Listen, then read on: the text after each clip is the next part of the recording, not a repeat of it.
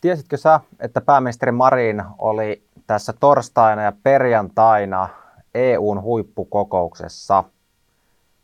Et välttämättä, tai jos tiesit, niin seuraat luultavasti politiikkaa aika paljon. Nimittäin, jos katsoo mediaa, niin nythän mediassa on pääasiassa pyörinyt tämä Marinin kesärannassa järjestetyn kulttuurialan vaikuttajien tapahtuma, tai miksi tätä nyt sanoisi.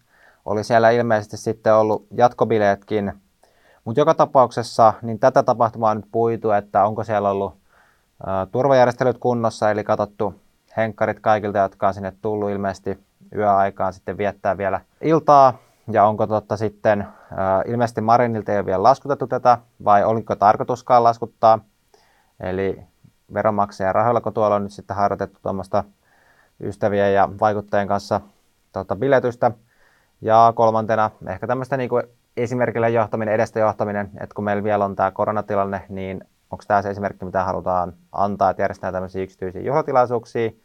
Toki, jos on nimenomaan se signaali, mikä halutaan nyt antaa, että menkää juhlimaan ja järjestäkää tapahtumia tota, porukalla, niin siinä mielessä voi ollakin, että siinä oli tämmöinen esimerkki tarkoitus antaa. Mutta tämä on nyt täyttänyt medioiden otsikot tässä viime päivinä taas, ja vähemmälle huomiolle on jäänyt tämä E U:n huippukokous.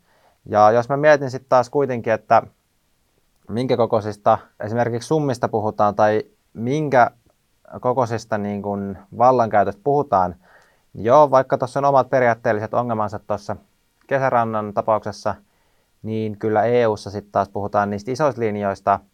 Ja vielä kun tätä peilaa semmoiseen E U-keskusteluun, mitä meillä on tässä ollut viime vuosina, niin kyllä se olisi nyt tässä kohtaa ehkä vähän enemmän myös median ottavan tätä E U-huippukokousta esille. Yleltä näin juttuja, mutta muilla medioilla aika vähissä ollut tota, uutisointi tästä näin. Käydään läpi, että mi- miten tämä E U-päätöksentekojärjestelmä toimii ihan lyhyesti, koska se on monille aika semmoinen hähmäinen. Ja tota, ensimmäinen video tällä kanavalla, kun puhutaan siitä, niin sitten on jatkossa selvää, että miten se menee. Toki tässä kohtaa hyvä sanoa, että en ole tietenkään itse ollut E U:n päättävissä pöydissä, ja sitä myöten kaikki semmoiset kulissien takana tapahtuvat valtasuhteet, neuvottelut, tämmöinen juttu, niin tietenkään ei ole siitä käsitystä, mutta miten se niin kun virallinen prosessi menee, niin avataan se tuossa lyhyesti.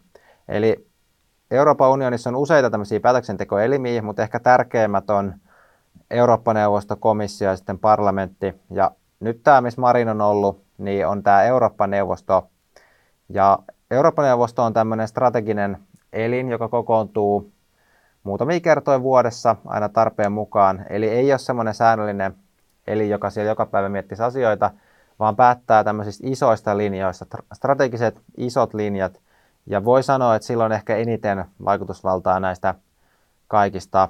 Ja tänne Eurooppa-neuvostoon sitten tulee E U-jäsenmaiden nämä tota, päämiehet ja naiset ja henkilöt. Suomesta pääministeri yleisemmin on siellä, mutta välillä myös muita ministereitä. Ja koska nämä tulee nimenomaan täältä valtioista, ja nämä on usein näitä valtioiden päähenkilöitä, niin se tuo sinne Eurooppa-neuvostoon semmoisen aspektin, että useimmiten ne kansalliset intressit on hyvin vahvoja. Eli koska tullaan ikään kuin sieltä kansallisvaltion kontekstista sinne pöytään, niin, niin kukin pyrkii ajamaan sitä omaa kansallisvaltion etua sieltä, oman jäsenmaansa niin kuin etua. Ja tässä on hyvät ja huonot puolensa. Toki hyvä on se, että kyllähän tämmöiseen E U-demokratiaan totta kai se pitää mennäkin niin, että kansallisvaltioiden se ääni kuuluu siellä. Mutta sitten taas vastaavasti huonona puolella jotkut federalistit saattaa ajatella, että ää, mikä on sitten se E U:n yhteinen linja ja tavallaan se E U:n yhteinen etu ja kokonaisetu. Että ajatteleeko sitä kukaan, että jos peliteoriaa ymmärtää, niin ymmärtää sen, että jos kaikki ajaa omaa etuaan, niin se ei kokonaisuuden kannalta ole optimaalinen ratkaisu, vaan voi olla, että sitä myöten päädytään sitten ratkaisuun, mikä on itse asiassa kaikkien kannalta pikkasen huonompi, mikä ikään kuin se optimi olisi.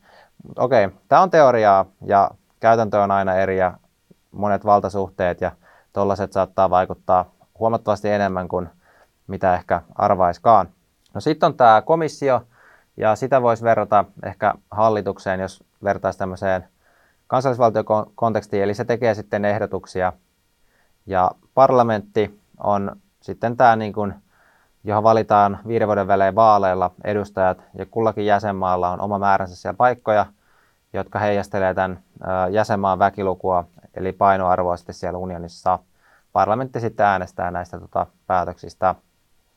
Eli tuossa on ne keskeisimmät toimielimet E U:ssa. Ja nyt tosiaan oli tämä huippukokous, ja nostetaan sieltä pari aihetta esiin. Siellähän käsitellään aina useita aiheita, ja ne varsinkin tausta-asiakirjat ja muut, ne on tosi pitkiä, ja ää, monesti ne pä- päätökset pohjautuu aina johonkin edelliseen kokoukseen, joka saattaa pohjautua edelliseen johonkin työryhmään ja näin poispäin. Eli jos haluaa semmoisen oikeasti kattavan ää, näkemyksen, niin sitten kannattaa mennä lukea. Euroopan unionilla on itse asiassa yllättävän hyvät nämä niin kuin kaikki tilastot ja nettisivuille dokumentoitu kaikki nämä tota, päätösaineistot. Eli sinne, sieltä kyllä löytyy, mutta se on ehkä semmoinen, mitä harva sitten jaksaa lukea ja se on ehkä vähän tylsästi esitetty. Sitä tietoa kyllä siellä on, jos tota, kiinnostaa. Mutta tosiaan tärkeimmät nyt tässä huippukokouksessa on ollut no, koronatilanne ja jos puhutaan koronatilanteesta, niin nyt selvästi täällä on ollut tämmöinen globaali solidaarisuus, mistä on paljon noussut tässä huippukokouksessa esille. Eli nythän tota, E U on luvannut lahjoittaa vähintään sata miljoonaa covid-rokoteannosta apua tarvitseville maille vuoden kaksituhattakaksikymmentäyksi loppuun mennessä. Ja tämä on suhteellisen iso paukku, että yksi rokoteannos viisitoista euroa viisikymmentä senttiä on ollut Pfizerilla esimerkiksi hinta tuossa. Niin puhutaan ihan miljardi äh, luokan lahjoituksesta. Ja tämä on E U:n selvä tämmöinen poliittinen linjaus, että autetaan kehittyviä maita ja niitä maita, jotka on tässä koronapolitiikassa jäänyt jälkeen. Eli tähän on tämmöinen globaali COVAX-niminen ohjelma luotu ja tässä E U:n tämmöisen Team Europen, joka on tämmöinen E U:n nimeämä yksikkö tähän, niin kaksi pilkku neljäkymmentäseitsemän miljardia on se summa, millä E U satsaa tähän koronarokotteen globaaliin hoitoon. globaaliin totta, saatavuuteen ja koronapandemian globaaliin hoitoon. Ja tässä on tietenkin äh, ihan luonnolliset perusteet sikäli, että kun tämmöinen iso pandemia, niin kaikki uudet mutaatiot ja äh, virusvariaatiot, niin mehän halutaan tukahduttaa mahdollisimman hyvin ne, koska jos se pandemia riehuu ärhäkkäänä kehittyvissä maissa, sanotaan vaikka Afrikassa, missä omat resurssit on heikommat, niin silloin se nostaa sitä uhkaa, että sitten se sieltä taas lähtee leviämään uutena aaltona sitten Eurooppaan myöhemmin. Ja toki voi ajatella myös, että se ei ole pelkkä tämmöinen suojataan oma pesäajattelu, vaan ihan puhtaasta solidaarisuudesta nähdään se inhimillinen hätä, mikä köyhemmissä maissa voi olla paljon kovempi tämmöisen pandemian kohdalla, niin halutaan sitten auttaa. Yksi kysymys tässä kohtaa tietenkin on, että no mikä on rokoteyhtiöiden rooli sitten tässä kaikessa auttamisessa, vai käykö se nyt sitten niin, että lypsetään yhteistä E U-rahaa ää, tähän auttamiseen ja rokoteyhtiöt ottaa voitot. Nimittäin nyt esimerkiksi Pfizer oli korottanut rokotteiden hintaa E U:lle, eli kuten mainitsin äsken, että viisitoista euroa viisikymmentä senttiä, niin nyt uudessa E U:n hankintasopimuksessa on noussut neljällä eurolla kappale yhdeksäntoista pilkku viisikymmentä. Eli rokoteyhtiöt kyllä osaa tästä ottaa omat voittonsa aika hyvin. Paljon on puhuttu myös tästä patenttivapaudesta, että pitäisikö nämä tota, patentit vapauttaa. Että nythän tässä on muutamia megalomaanisen kokoisia lääkeyhtiöitä, mitkä pitkälti hoitaa tätä rokotteen tuotantoa. Niin tämä on myös semmoinen keskustelu, missä ehkä itse odottaisin, että E U voisi olla nykyistäkin proaktiivisempi toimija ja vaikuttaa siihen, että miten saadaan tämä lääkkeiden jakelu oikeasti tehokkaammaksi. No sitten kohta, mikä nostetaan esille tästä E U politiikasta. Tämä on pikkasen irrallinen tästä huippukokouksesta, mutta tämä on eilen tullut ympäristöministeriöltä tämmöinen lausunto. Eli nyt E U:hun on viritteillä tämmöinen ilmastotoimien sosiaalirahastoehdotus. Ja tämä olisi kooltaan seitsemänkymmentäkaksi miljardia ehdotuksen mukaan ja toimisi määräaikaisesti vuosina kaksituhattakaksikymmentäviisi kolmekymmentäkaksi. Ja näitä neuvotteluja on tarkoitus jatkaa ainakin ensi vuoteen asti, eli tätä ei ole vielä hyväksytty.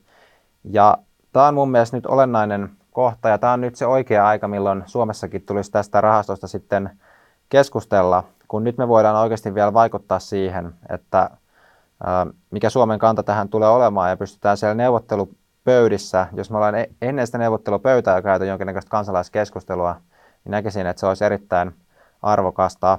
viime vuonna ja tämän vuoden alussa hän oli tämä elvytysrahastokeskustelu, ja siinä me huomattiin, että vaikka se oli tosi voimakas se keskustelu Suomessa, niin se keskustelu alkoi oikeastaan vasta sen jälkeen, kun Marin oli käynyt jo täällä huippukokouksessa neuvottelupöydässä, ja siinä vaiheessa meidän vaikutusmahdollisuudet siihen paketin sisältöön oli oikeastaan aika minimaaliset, ja kyse oli enää siitä, että meneekö se läpi näissä E U-jäsenmaissa vai ei, mutta siihen sisältöön ei juuri enää ollut mahdollista vaikuttaa, niin nyt tässä kohtaa olisi niin kuin ennakoivasti hyvä käydä sitä kansalaiskeskustelua, kun vielä ne oikeasti vaikutusmahdollisuudet on.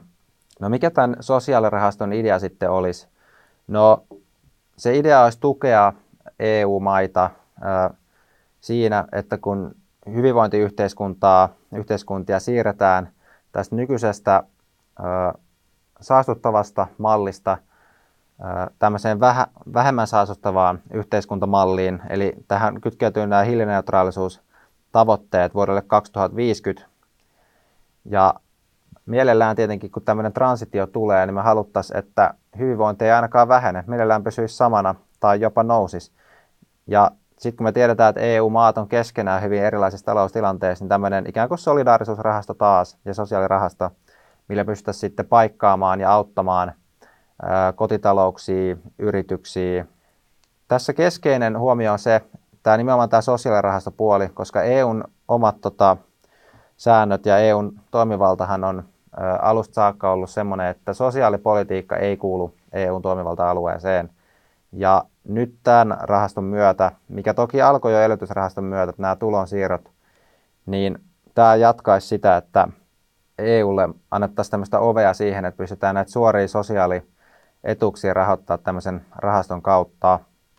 Ja ehkä tämän myötä, niin tällä hetkellä Suomen hallituksen kanta tähän ilmastotoimien sosiaalirahastoon on jyrkän kriittinen. Eli täällä tosiaan ö, valtioneuvoston sivuilla löytyy tämä Suomen kanta lukee, ja tässä erityisesti kritisoidaan tätä, ö, että E U rahoittaa suoria sosiaalietuuksia. Eli tässä mielessä ainakin nyt Suomi on pitämässä sitä pitkäaikaista linjaa, mitä me ollaan ajettu E U:ssa, tämmöistä talouskurilinjaa. Mutta jälleen kerran elvytysrahastokin meni läpi, joten en todellakaan nuola siis ollenkaan, että vaikka nyt hallitus sanoo, että tämä on kriittinen kanta tähän, niin jos tämä menisi tällaisenaan läpi sitten myöhemmin, niin en yllättyisi lainkaan. Laajemmin tämä rahasto on osa tämmöistä E U:n viisi viisi valmiuspakettia, tämmöistä ilmastopakettia, mikä on ö, massiivisen kokoinen ja sisältää useita toimenpiteitä. Ja tämä viisi viisi tulee siitä, että viisikymmentäviisi prosentilla tulisi päästöjä alentaa E U-alueella vuoteen kaksituhattakolmekymmentä mennessä. Eli kyllä tämä ilmastopolitiikka on tosi vahvasti E U:n agendalla tällä hetkellä. Kiitos, että katsoit tämän videon ja kommentteja saa taas laittaa. Paina sitä peukkua, jos tykkäsit, niin se auttaa uusia ihmisiä löytämään tämän videon, kun YouTube lähtee sitten suosittelemaan. Ei kai tässä muuta kuin me nähdään seuraavassa videossa. Moi moi!